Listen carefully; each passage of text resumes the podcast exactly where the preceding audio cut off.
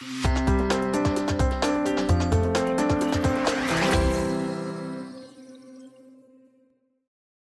to S&C's podcast series, S&C Critical Insights. I'm Katie MacArthur, a partner in Sullivan and Cromwell's litigation group in our New York and Washington, D.C. office. With me today is Tony Lewis, also a partner in our litigation group based in Los Angeles. There's been a lot of focus recently on sanctions and discussion about U.S. sanctions. Today, we're going to be discussing some of the recent guidance from OFAC for the virtual currency industry regarding sanctions compliance. We'll start off by discussing OFAC's guidance generally, as well as OFAC's jurisdictional reach in what is inherently a virtual industry, and a little bit on why the guidance matters. We'll also give a general overview of the guidance for virtual currency and sanctions compliance programs in terms of what OFAC is expecting market participants in this industry to develop. We'll also take a look at what FinCEN and some other government actors have said recently about concerns regarding the virtual currency industry and issues to be spotted in terms of how virtual currencies potentially could be used to evade Russian sanctions and some of the steps that folks are taking to address that. Tony, can you give us a little background on OFAC? Sure. The Office of Foreign Assets Control, or OFAC, is part of the U.S. Treasury Department and administers and enforces economic and trade sanctions in order to further U.S. foreign policy and national security interests. It does so through over 35 different sanctions programs, which may require blocking assets or other restrictions on dealings with a specific person or a country, a region, or a particular government. For example, OFAC currently prohibits essentially all dealings with Cuba, Iran, North Korea, Syria, and the Crimea region of Ukraine. It also publishes lists of specific designated individuals and entities with which transactions are prohibited or whose property in the U.S. or in the possession of a U.S. person must be blocked. Like many other U.S. enforcement agencies, OFAC has its eyes on virtual currencies. In particular, OFAC is focused on the increasing role that they play in the global economy and their ability to be used by sanctioned persons to evade OFAC sanctions. Katie, can you start us off with some of the key points in OFAC's guidance? Sure. So, generally speaking, to the extent they're applicable to a company or a transaction, the OFAC compliance obligations apply irrespective of whether the transaction is denominated in traditional fiat currency or digital currency. As you noted, Tony, OFAC administers sanctions programs by prohibiting U.S. persons from engaging in certain activities and dealings with specified countries, specified entities, and individuals.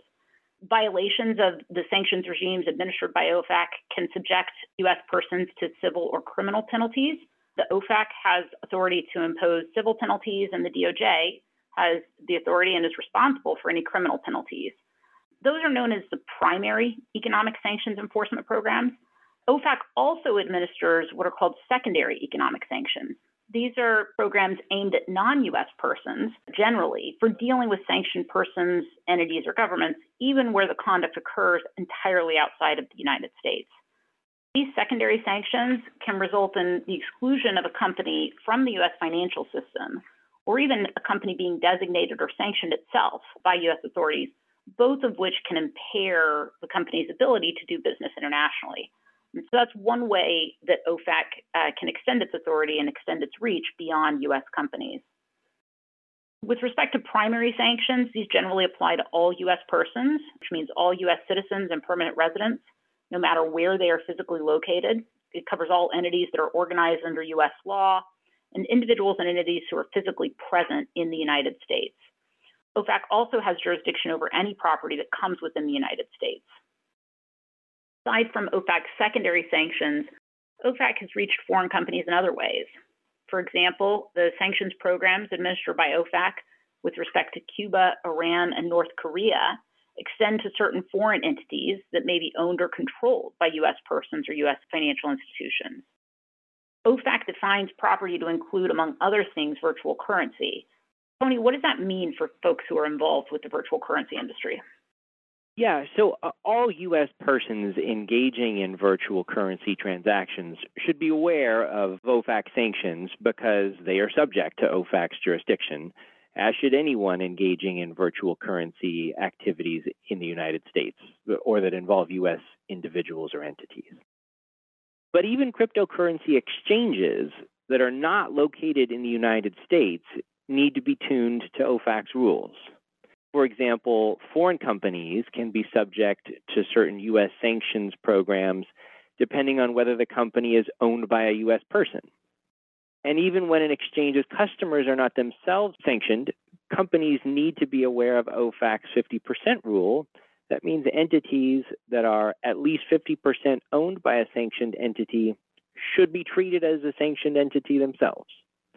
Moreover, to understand their OFAC risk, foreign companies should be aware of the downstream effects of their transactions and the route that a transaction may take. Banking context, for example, OFAC has imposed penalties against non US entities with no US ownership for causing violations of OFAC sanctions by instructing U.S. correspondent banks to initiate Iran related payments through the U.S. financial system on their behalf. So now that we've touched on why OFAC matters in this space, Katie, could you take us through what it is that OFAC expects to see in terms of compliance? Definitely. I think the overarching theme that OFAC broadcasts in its guidance is that its sanctions authority applies to virtual currency in just the same way that those authorities apply to other types of currencies, assets, or properties. And that is to say, US persons are responsible for ensuring that they don't engage in unauthorized transactions or dealings, and that OFAC expects companies to take a risk based approach when developing a sanctions compliance program. Now, of course, there are nuances to virtual currencies that do create distinct issues, and we'll touch on some of those as we go on today. In the virtual currency guidance that OFAC put out at the end of last year, OFAC walked through its pre existing framework for OFAC compliance commitments, and that framework includes five key components management risk, risk assessment, internal controls, testing auditing, and training. OFAC guidance emphasizes that just like other U.S. persons required to adhere to OFAC regulations, companies that are involved in the virtual currency space, whether it be crypto exchanges, technology companies, miners, virtual wallet providers, or any other company that's exposed to virtual currencies, should develop, implement, and monitor, and also take steps to update when appropriate, a risk based compliance program that is based on the OFAC framework, again, with those five key components as we've discussed, these are really the nuts and bolts of all compliance programs that OFAC expects to see for all US persons, no matter the industry. The virtual currency guidance that OFAC put out does, though, specifically touch on the fact that companies in the virtual currency industry are going to need to tailor their programs based on the types of products and services that are offered, based on the nature of their client base, based on the specifics of their supply chain, their counterparties, the overall size of their business, and the relative sophistication of all of those things. OFAC historically has consistently noted that there is not a one size fits all compliance program and that an effective compliance program will depend on various factors relating to the company and its industry. And in that sense, the guidance for virtual currencies is the, really just a variation on the same theme. Tony, you want to discuss one of the particular technical issues that arises under the OFAC compliance guidance in connection with virtual currencies? Of course. So, one of the key components of a sanctions compliance program is ensuring that the compliance has effective internal controls, which includes controls to identify and interdict transactions or activities that are prohibited by OFAC administered sanctions, and effective protocols to properly report and respond to those issues. This would include things like due diligence for red flags on customers or business partners in completing transactions, and then undertaking proper remedial measures. One unique issue here uh, that OFAC discussed was incorporating internal controls to detect when users are using a virtual private network or VPN. OFAC's guidance noted that a strong compliance program will feature geolocation tools that enable virtual currency companies to detect and prevent users from using IP addresses coming from sanctioned jurisdictions. Otherwise, persons in sanctioned jurisdictions would be able to access platforms or services in violation of uh, OFAC sanctions and regulations. Tech savvy persons in sanctioned jurisdictions, however, may attempt to get around these barriers by simply masking their IP address, including by using a VPN. OFAC is aware of this issue and notes in its guidance that companies in the virtual currency industry should take advantage of analytical tools as part of their compliance program to detect IP misattribution. One way it can do that is by using programs or analytics to identify what it refers to as improbable logins. So OFAC cites a particular user logging in from an IP address in one country and then very shortly afterwards logging in using an IP address in a totally different country. Given that much of the transactions involving virtual currency occur online, this signals OFAC's expectation that companies should evaluate their risk profile and the propriety of various technical solutions to evaluate their customers' behavior. Given OFAC's overarching message that compliance programs need to be tailored to the company and its risk profile, as persons and companies intent on dodging U.S. sanctions resort to more technically sophisticated measures, OFAC will expect companies to keep pace and to use the tools at their disposal to assess and address those risks. Among the persons and companies that may be intent on dodging U.S. sanctions are Russia and certain Russian entities and individuals that have been sanctioned in response to Russia's invasion of Ukraine. These sanctions have brought virtual currency to the forefront of regulators' minds because it could be used as a vehicle to facilitate sanctions evasion. Katie, what are other regulators besides OFAC saying about this? This is definitely a subject that has been at the front of regulators' minds, as you say, Tony. In light of the recent Russian sanctions in particular, FinCEN released an alert advising financial institutions the need to be on heightened alert for potential sanctions evasion by Russian actors and emphasized that virtual currencies are a key tool that Russian actors may use to circumvent those sanctions. The FinCEN alert noted for market participants some specific red flags that might indicate a Russian actor was seeking to use virtual currency to evade sanctions. And so we'll run through some of those red flags. First, the FinCEN alert highlighted that FinCEN considers it a red flag if a customer's transactions are initiated from or sent to an IP address based in Russia. FinCEN noted that it's a red flag even while observing that an unsanctioned Russian person may conduct a transaction on behalf of a sanctioned Russian person. FinCEN also noted that IP addresses from sources that aren't trusted or from Belarus, FATF identified jurisdictions with anti money laundering deficiencies, other comprehensively sanctioned jurisdictions, or IP addresses previously flagged as suspicious all should be treated as red flags. Second, FinCEN cited the virtual currency addresses that are listed on OFAC's specially designated nationals and blocked persons lists.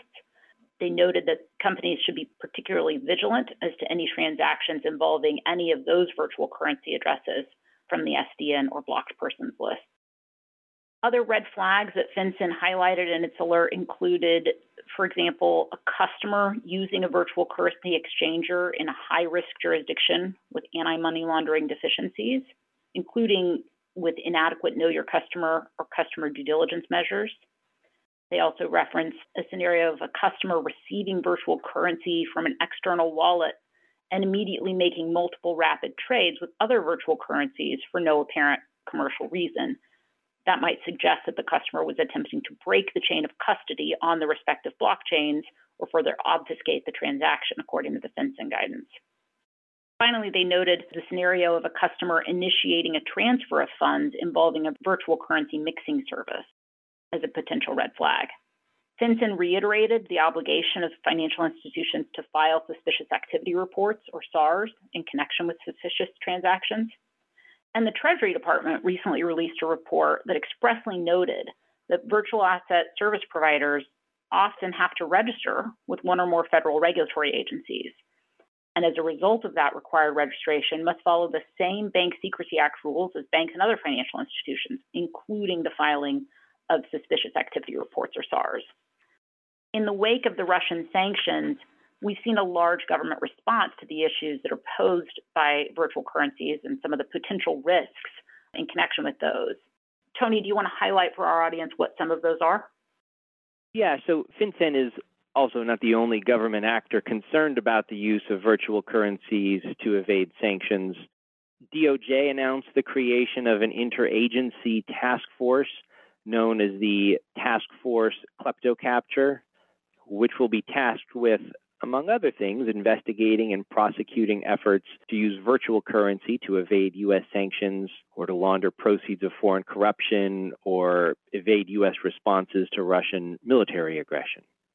The New York Department of Financial Services announced that it would take additional actions to enforce sanctions, including the expedited procurement of blockchain analytics technology to strengthen its ability to identify connections between DFS licensed virtual currency businesses and Russian individuals, banks, and others sanctioned by the United States.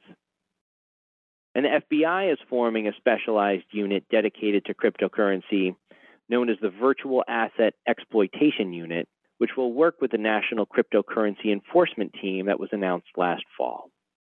The takeaway here is that government actors are focused on the virtual currency industry now especially in light of the need for strong enforcement of the sanctions levied against Russia.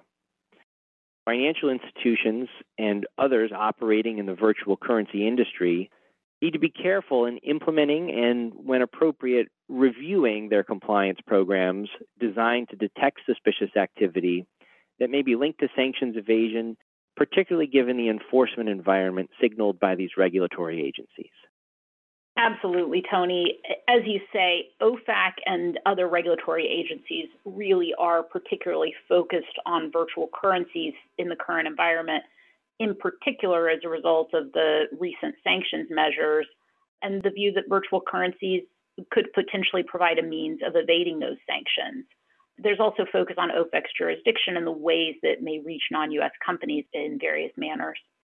OFAC, for its part, expects virtual currency companies to establish strong risk based compliance programs consistent with the key components that it has outlined for all companies that are subject to its jurisdictions, but with a view to tailoring those programs to take into account features of the relevant industry as well as particular issues such as the use of VPNs, potentially to mask a user's location.